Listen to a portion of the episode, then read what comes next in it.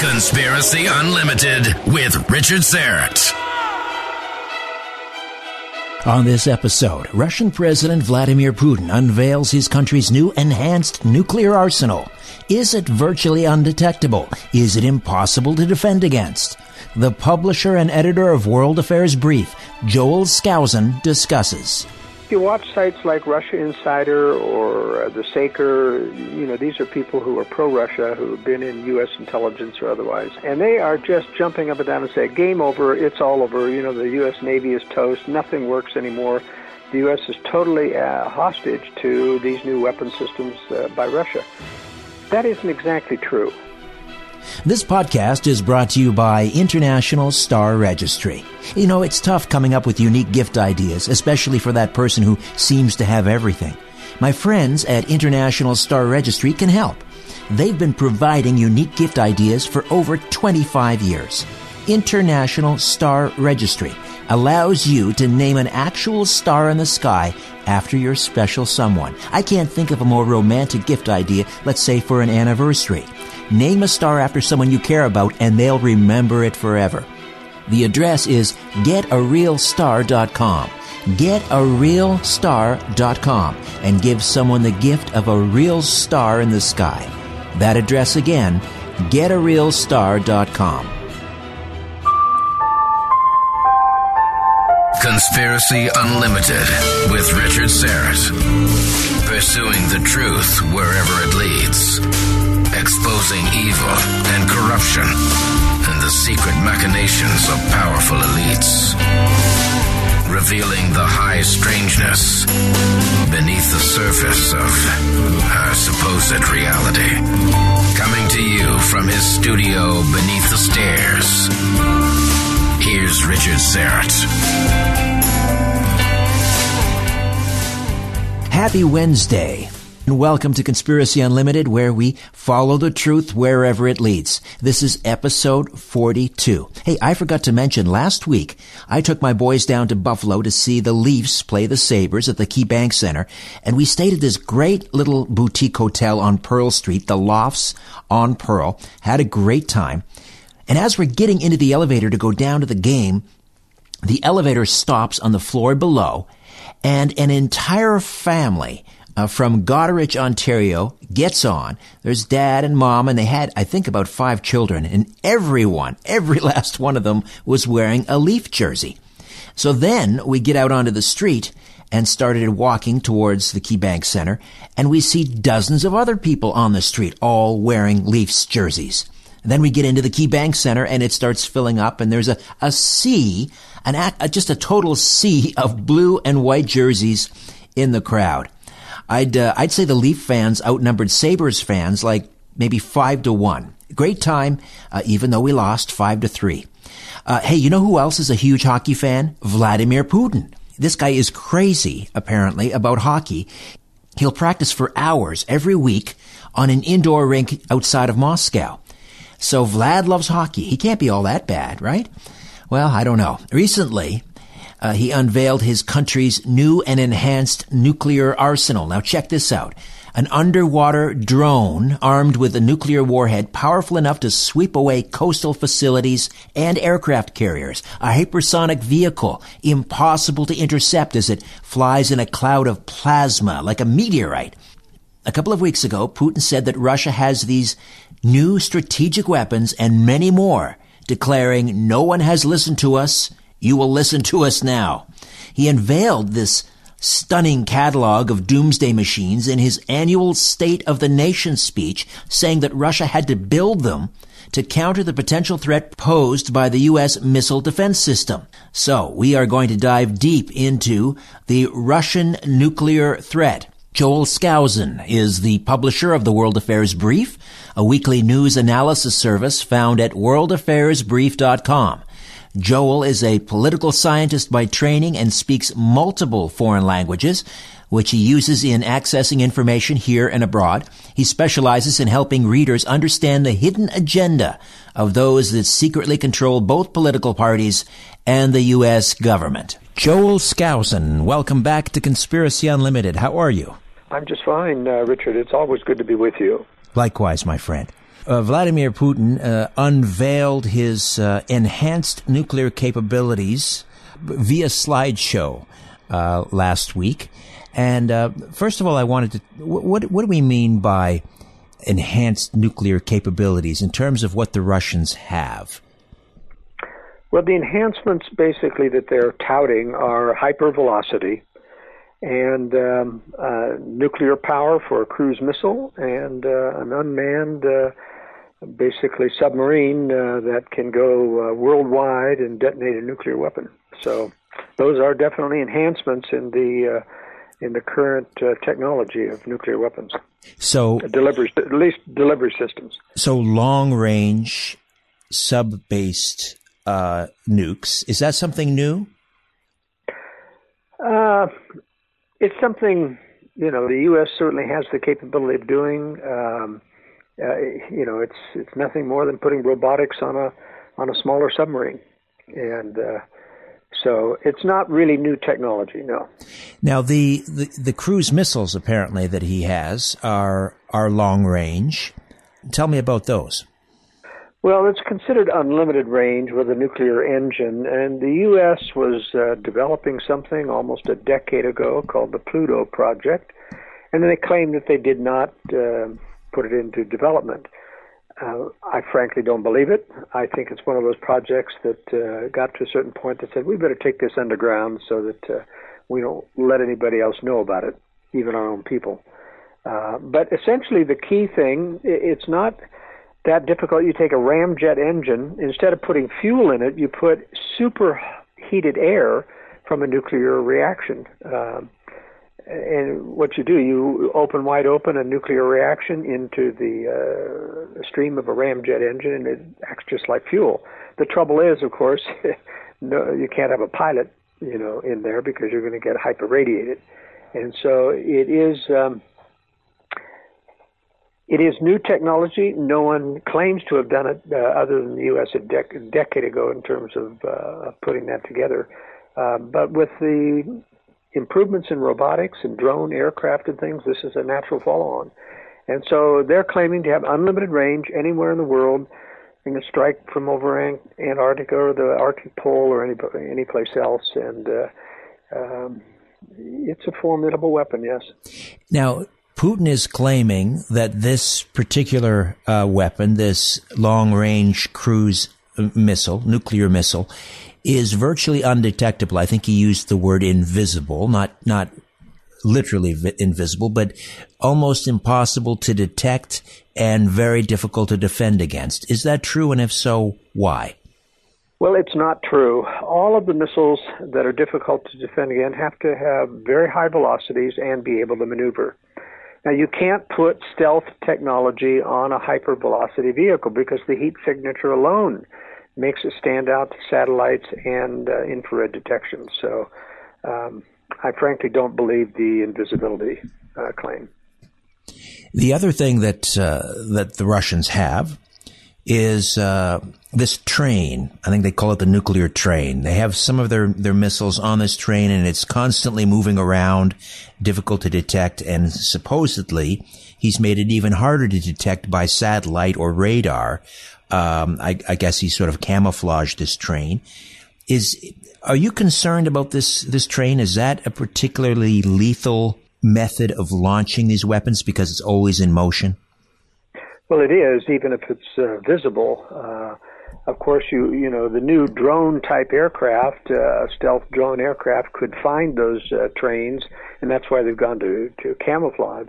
But in terms of being hit by a nuclear missile, I mean it's the same uh, railroad track uh, that was proposed for the Utah desert, which uh, everybody vetoed. Nobody wanted to have this uh, train moving around in their state, and uh, uh, so we have political considerations that get in the way of, uh, but everybody has known for years that uh, moving, putting missiles on mobile launchers makes them fairly invulnerable to strike by ballistic missiles, not by cruise missiles, but by ballistic missiles. So, is this much ado about nothing, or I mean, so is Trump simply, or rather, is Putin rather playing to his own constituents because he's gearing up for another presidential election, or what, what's going on here? Well, there's a little bit of all of that. Certainly, he's, you know, his whole purpose in coming to power and being the new strongman is to put Russia back into the old Soviet mold of being the the big uh, bully on the block, and uh, he's also put the U.S. on notice that uh, you know you wouldn't listen to us before, now you're going to listen to us. So it's kind of like uh, rattling sabers to a very large degree. Uh, and you know, if you watch sites like Russia Insider or uh, the Saker, you know, these are people who are pro-Russia who have been in U.S. intelligence or otherwise. Uh, and they are just jumping up and down and saying, game over, it's all over. You know, the U.S. Navy is toast, nothing works anymore. The U.S. is totally uh, hostage to these new weapon systems uh, by Russia. That isn't exactly true. You can't run around using one of these weapons with a nuclear warhead uh, and take out an aircraft carrier group without getting a nuclear response from the United States. In other words, this isn't game over. You don't go around you know, shooting up uh, major aircraft carrier groups by a nation as powerful as the United States with nuclear weapons without expecting some kind of retaliation from it. So it isn't just an end game. We can take out an aircraft carrier so so you're dead. You're not dead. I mean, we have retaliatory capability now. Whether or not our globalist government would do any retaliation is another question entirely. But certainly, it would give uh, any nation pause about going to war unless they're ready to really take a war on with the full ramifications of all the weapons that involve nuclear weapons, etc. I mean, everyone keeps talking about NATO threatening Russia at its border with holding exercises and and having some scenario like Russian tanks moving into the former East German uh, states, etc. And that's just not how World War III is going to start. And World War III is not going to start with any of these weapons. World War III is going to start with nuclear weapons, um, you know, massive nuclear weapons uh, striking uh, and aimed from Russia and China's point of view at U.S. military bases, including missile bases. And uh, so the only thing that will change this thing relative to that first strike scenario, which everybody wants to do, nobody wants to start a conventional war um, because that gives the U.S. the advantage. You want to start a non-conventional war if you're going to deal with U.S. conventional superiority, or at least, you know, there's still numerical superiority, even if there aren't technical superiority, if these things are all, um, you know, put into play. Um, but the the key to understanding this is that uh, this is uh, probably meant, in my opinion, to stop Trump from um, preemptively striking North Korea is to give their advisors pause about, um, you know, it happened in Vietnam. The U.S. McNamara and uh, and uh, um, President Johnson would not allow any of our naval pilots to attack the Russian ships or the Chinese ships or, or aircraft or airfields coming in to resupply the North Korea under the threat that they might start World War III. Well, that's an even bigger threat now with these kinds of weapons. I mean, if you dare tackle North Korea, that you could start World War III, and if it starts out conventional, as I'm as I'm thinking it would be, uh, China and Russia would continue to resupply North Korea, and our globalist leaders surrounding Trump would have the same excuse: "Oh, you can't attack those ships." Or Russia could unleash these super weapons, you know, on our carriers uh, sitting, which would be sitting ducks out there. Part of Putin's slideshow uh, featured uh, an animation of, or a computer generated animation of nuclear missiles raining down on the state of Florida. That, that seems like a page rated out of Kim Jong Un's book. Uh, I've never, I mean, Putin is certainly not as unstable as Kim Jong Un, but that that's a rather reckless and irresponsible move, even for Putin, wouldn't you think?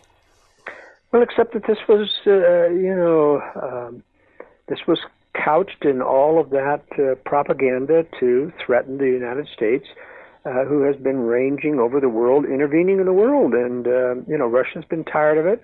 Russia intervened in Syria basically to stop or to expose that phony inter- or that intervention in Syria in the name of ISIS, exposing the U.S. is not really fighting ISIS. And, uh, you know, the U.S. have been so embarrassed by the Russian performance there, they basically made ISIS disappear and meld back into the Syrian rebel forces which they came from.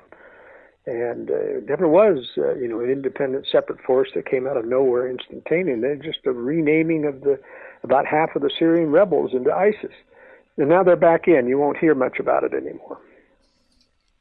Now, the um, the New START treaty, uh, which was uh, signed back in 2010, has anything that the the Russians have done with this new announcement of their enhanced nuclear arsenal does that violate START? Has the United States violated START?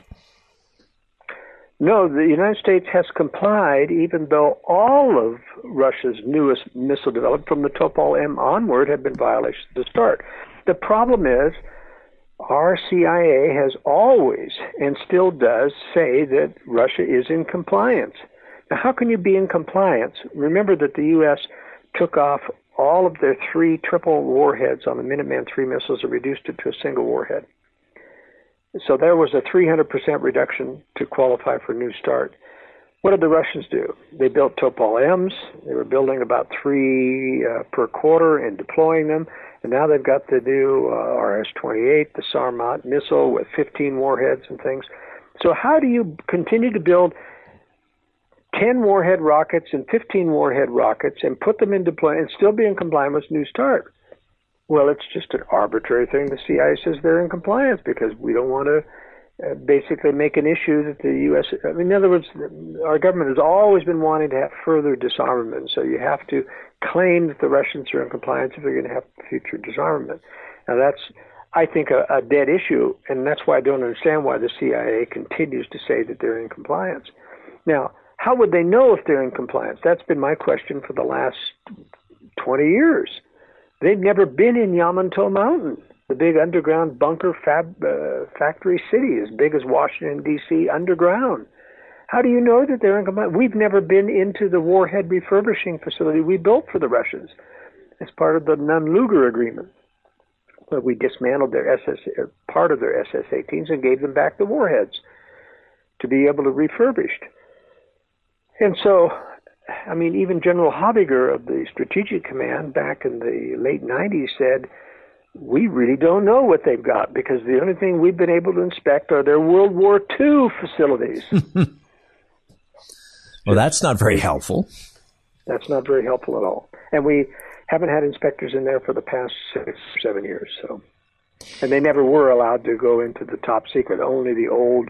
I mean, there was this whole PBS documentary called The Missileers with Habiger feature going through these old World War II refurbished missile, where they had missiles, uh, you know, rotting missiles and things. And this was the state of the Soviet arms at the time.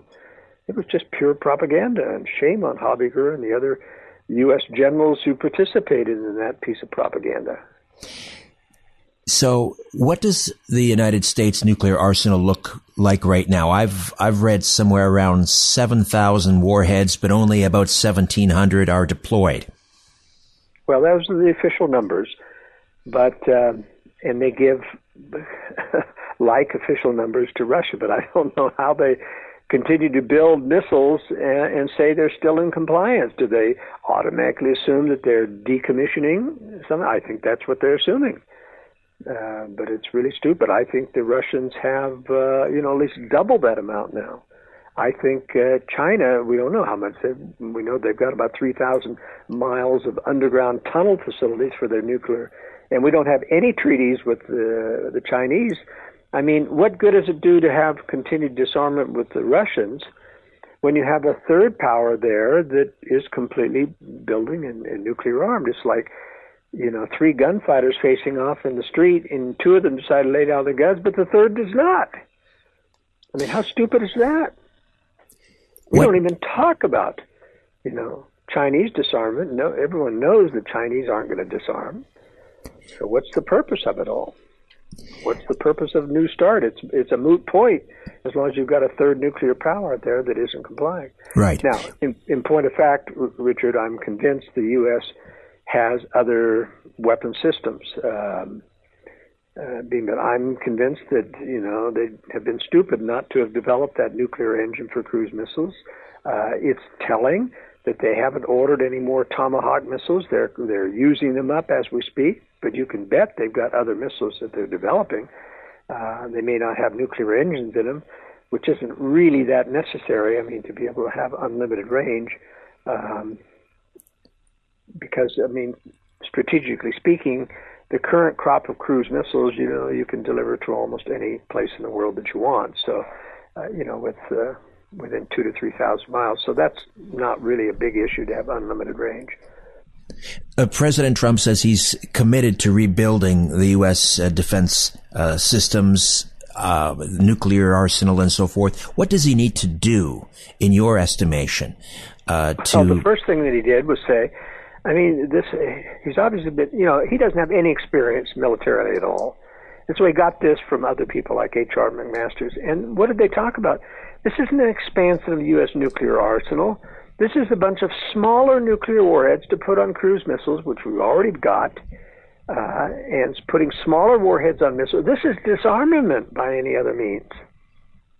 This is not an expansion. I mean, I just about croaked when I read his proposal. This is smaller, not larger. What he needs is to put the uh, uh, uh, you know, the big uh, 10 warhead missile that's stored out in the Utah uh, salt flats and uh, in the guidance systems of the Hill Air Force, we put those uh, peacekeeper missiles back in, not on silos, but on mobile missile launchers. That's what he really needs to do. I mean, that's a legitimate deterrent. And then he needs a decent anti ballistic missile system that can handle maneuvering warheads. And that means you've got to have a, a big warhead yourself to handle the, the difficulty of intercepting a, a hypersonic uh, maneuvering warhead coming in. How long before the United States uh, basically hit, loses nuclear superiority to either the Russians or the Chinese or both?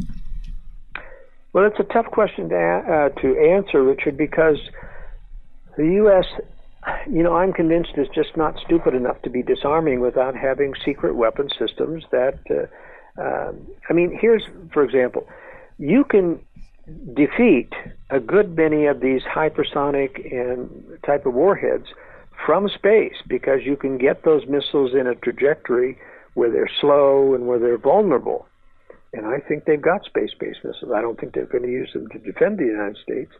Uh, and that's why they're keeping them secret. Uh, that is until after you know, a nuclear first strike has, has fallen on American forces and they want to talk us into a global new world order, then they'll bring out secret weapon systems to to um, to stop any further attacks from occurring, and then we'll just see how how what kind of secret weapons we really did have. Now, I can't prove that, but I'll tell you, there's a lot of activity going on in Area 51.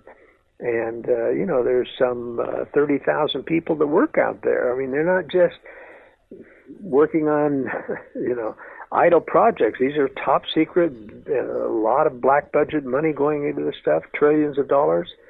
Um, so they're doing something out there, and you can bet it's uh, high tech stuff.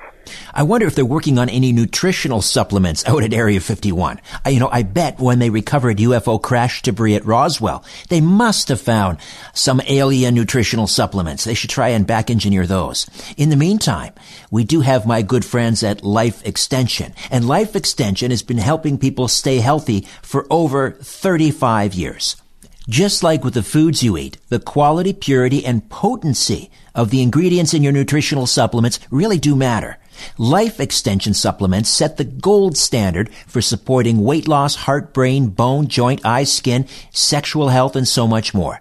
Their formulas are based on the latest scientific research and clinically validated dosages. That's one reason why 98% of their customers recommend life extension to their friends and family. Every life extension product is backed by a total satisfaction guarantee. The bottom line, life extension is the brand you can trust with your health. Check out life extension products with special savings. Visit smartclickidea.com. That's smartclickidea.com. smartclickidea.com. If there's one thing money can't buy, it's sanity. Conspiracy Unlimited with Richard Syrett. This podcast is sponsored by Cloud Optimizer. As a business owner or IT manager, are your cloud investment costs going up and you don't know why? It's time for Cloud Optimizer. As you migrate your business to the cloud, what you're spending and why you're spending it can get a little hazy. But Cloud Optimizer clears up the mystery and puts the cloud to work for you. Cloud Optimizer starts by analyzing usage patterns, right sizing resources, leveraging discounts you may not be aware of, implementing automation, and much more. And by reducing unnecessary expenses and maximizing performance, Cloud Optimizer guarantees you a savings of five times what you spend for their service. As you utilize cloud based services more and more, you don't have to lose sight or control of your spend. You can stay agile, streamline your costs, and optimize your performance, plus save significant money with Cloud Optimizer. Make the cloud work for you with Cloud Optimizer. Get a free assessment and find out how much you can save by going to cloudoptimizer.com. Go to cloudoptimizer.com for your free assessment. That's cloudoptimizer.com. The publisher and editor of World Affairs Brief Joel Skousen is with me on Conspiracy Unlimited, and we're talking about the Russian nuclear threat. Do the Russians have a civil defense program? Well, yes, they had one during the uh, proposed signing of the ABM treaty, and the U.S. program was just beginning, and that's why the Russians wanted wanted us to sign one. And the U.S. wisely backed out under Reagan and said, no, we're not going to abide by the ABM treaty because we need an anti-ballistic missile system. And then the U.S. went and built a dumb system with a kinetic warhead that doesn't have an explosive warhead on it. With only a 50% kill rate, and there's no wonder because you've got to make physical contact with the warhead. And those ABM systems are absolutely obsolete now that you've got hypersonic uh, gliding maneuvering warheads. Uh, but I, I, I mean a civil defense program, underground shelters on a massive scale something that we don't seem to have here in North America anymore. Well, yeah, the Russians have some. They still don't intend to shield all of the people. That's very, very difficult to do. Uh, so most of this is for the elite uh, in their bunker systems, but they do have significant shelter systems. And of course, our government is building a lot of new, deep, deep underground bunkers because they know this war is coming, but they're not encouraging anyone, privately or otherwise, to do the same. And that is criminal, in my estimation, to have new bunkers being built, very sophisticated bunkers, and not warning the American people about what you know is the real threat. And how about China?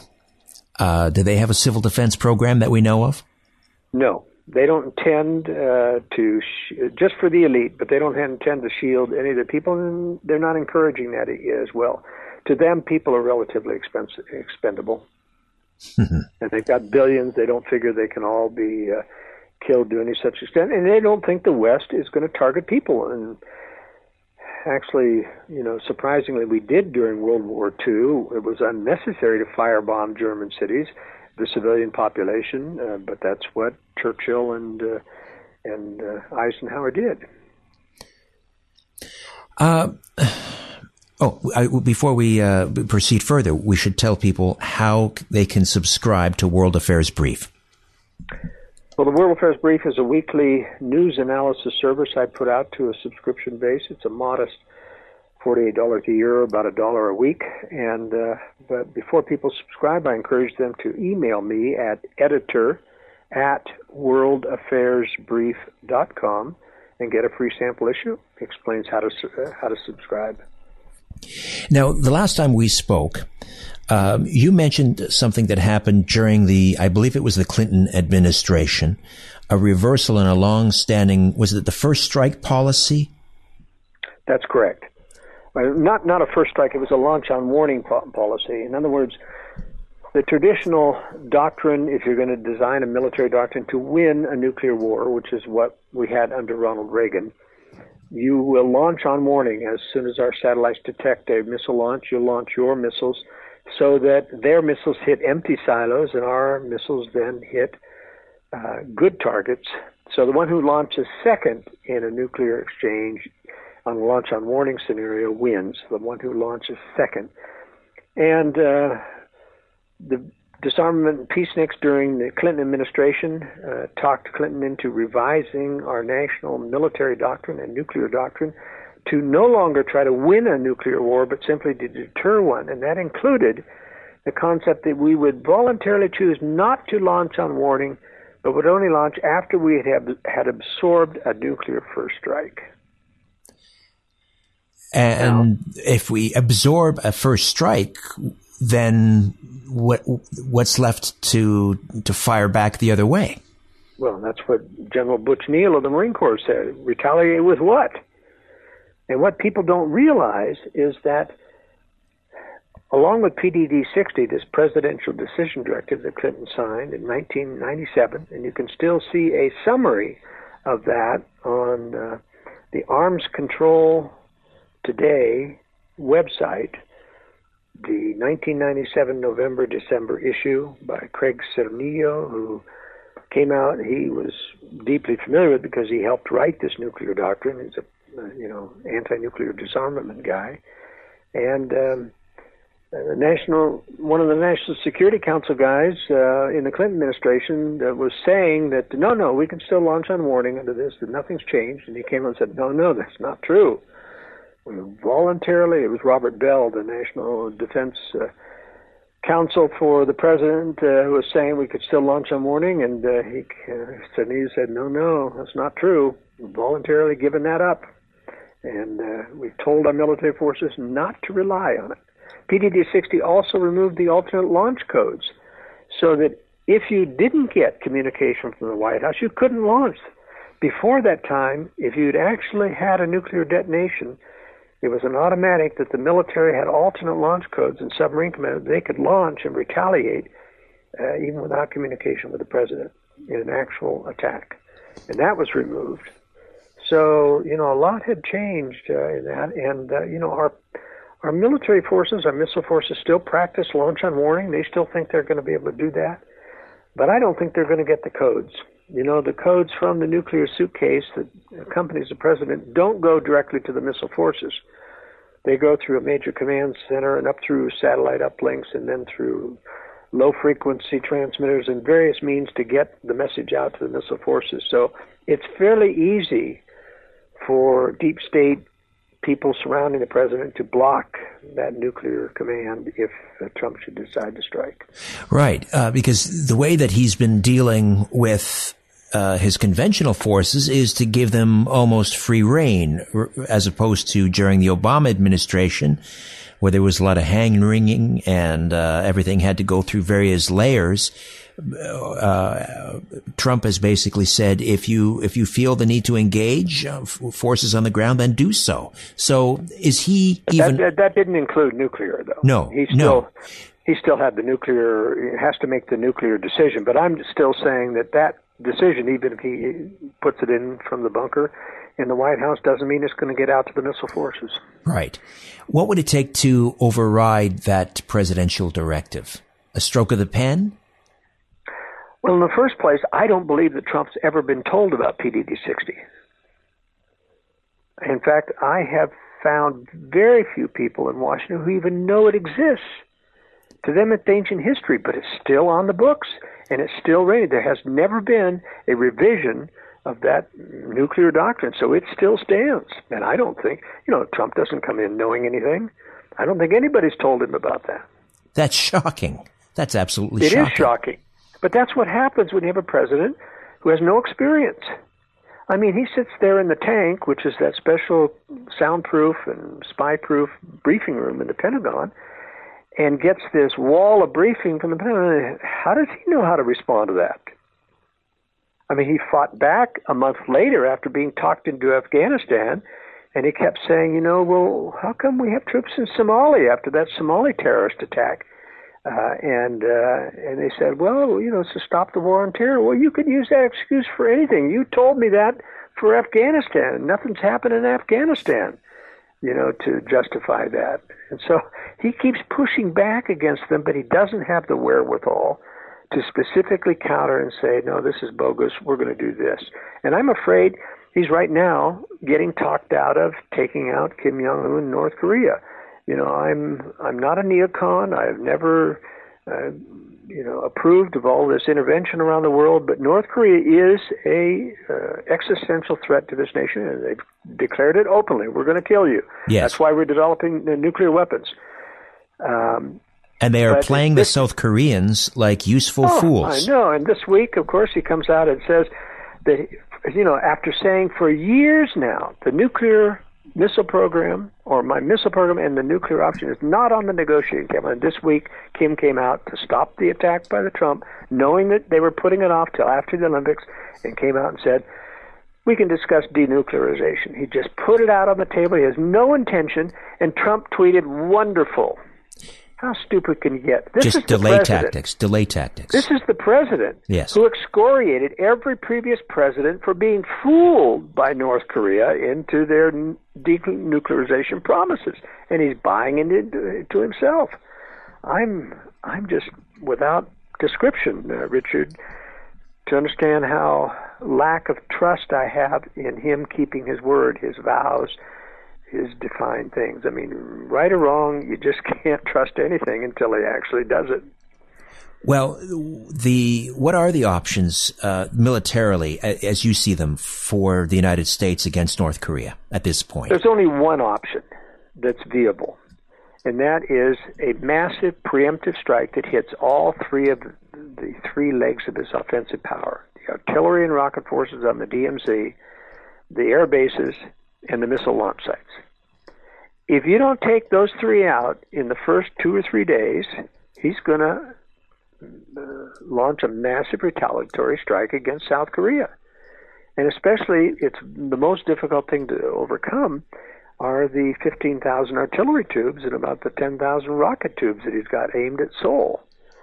Now, you need large, fast area weapons to blanket the DMZ to to take those out, and you you know they're going to launch some of those within a you know a few minutes notice. They can have artillery shells heading for Seoul, but you can blanket that area and make that unlivable and and stop that. But if you do anything less, if you do a bloody nose strike, if you just hit some missile fields or hit an air base or two like they did in Syria, Kim Jong Un cannot lose face. He's an Oriental.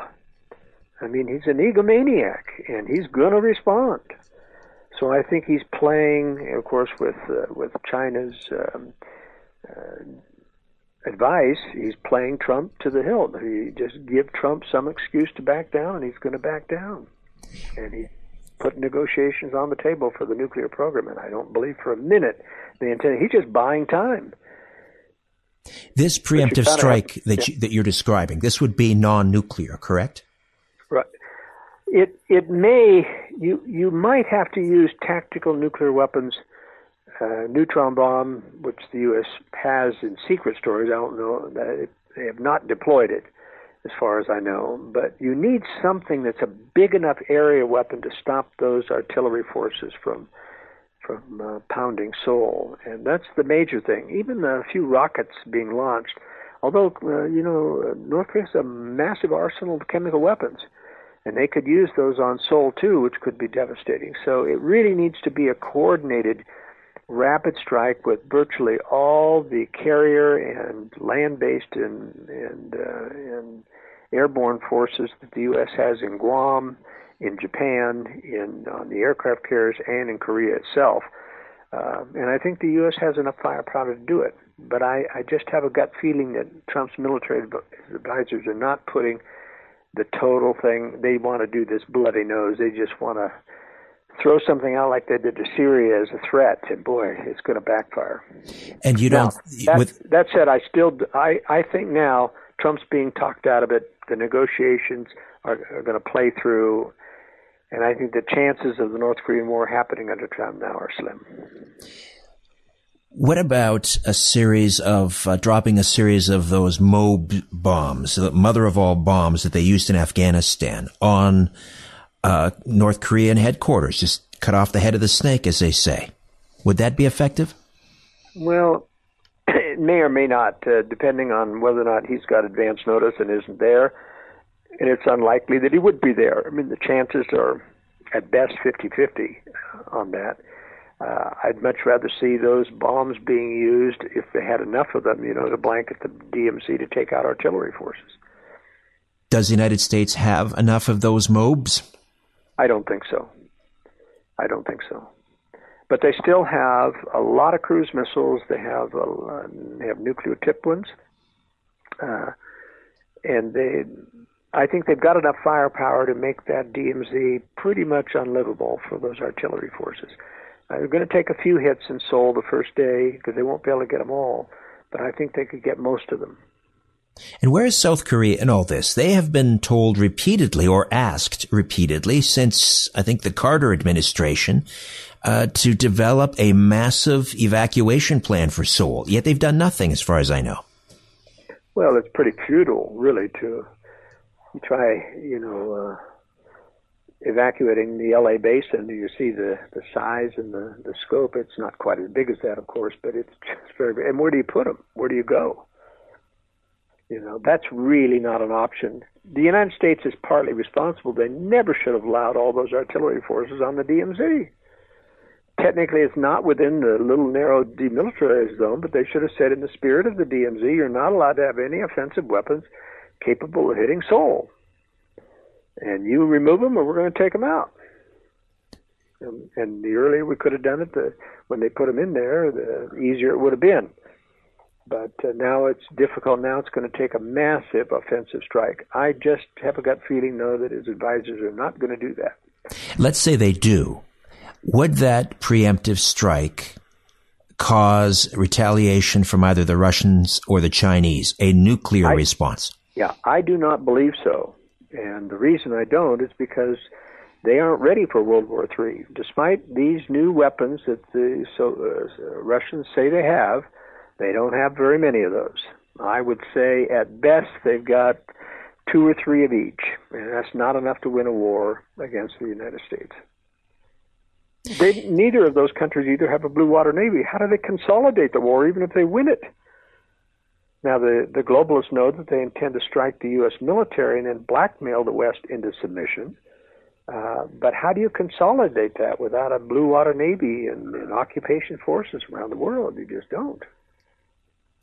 Uh, speaking of occupation forces, would boots, U.S. boots on the ground be necessary in North Korea if they were to if they were to use a first sort of a preemptive strike, uh, as you described? No, they would not. They would not. I would say you just defang him, and then you say, "All right, let's negotiate." But boy, you want you don't want to get into a boots on the ground thing with the military with uh, one and a half million men and another half a million in reserves there in North Korea. That would be very, very uh, much worse than Vietnam especially if you don't take out Russian and, and Chinese resupply things. I mean, it would be a, a, very devastating war.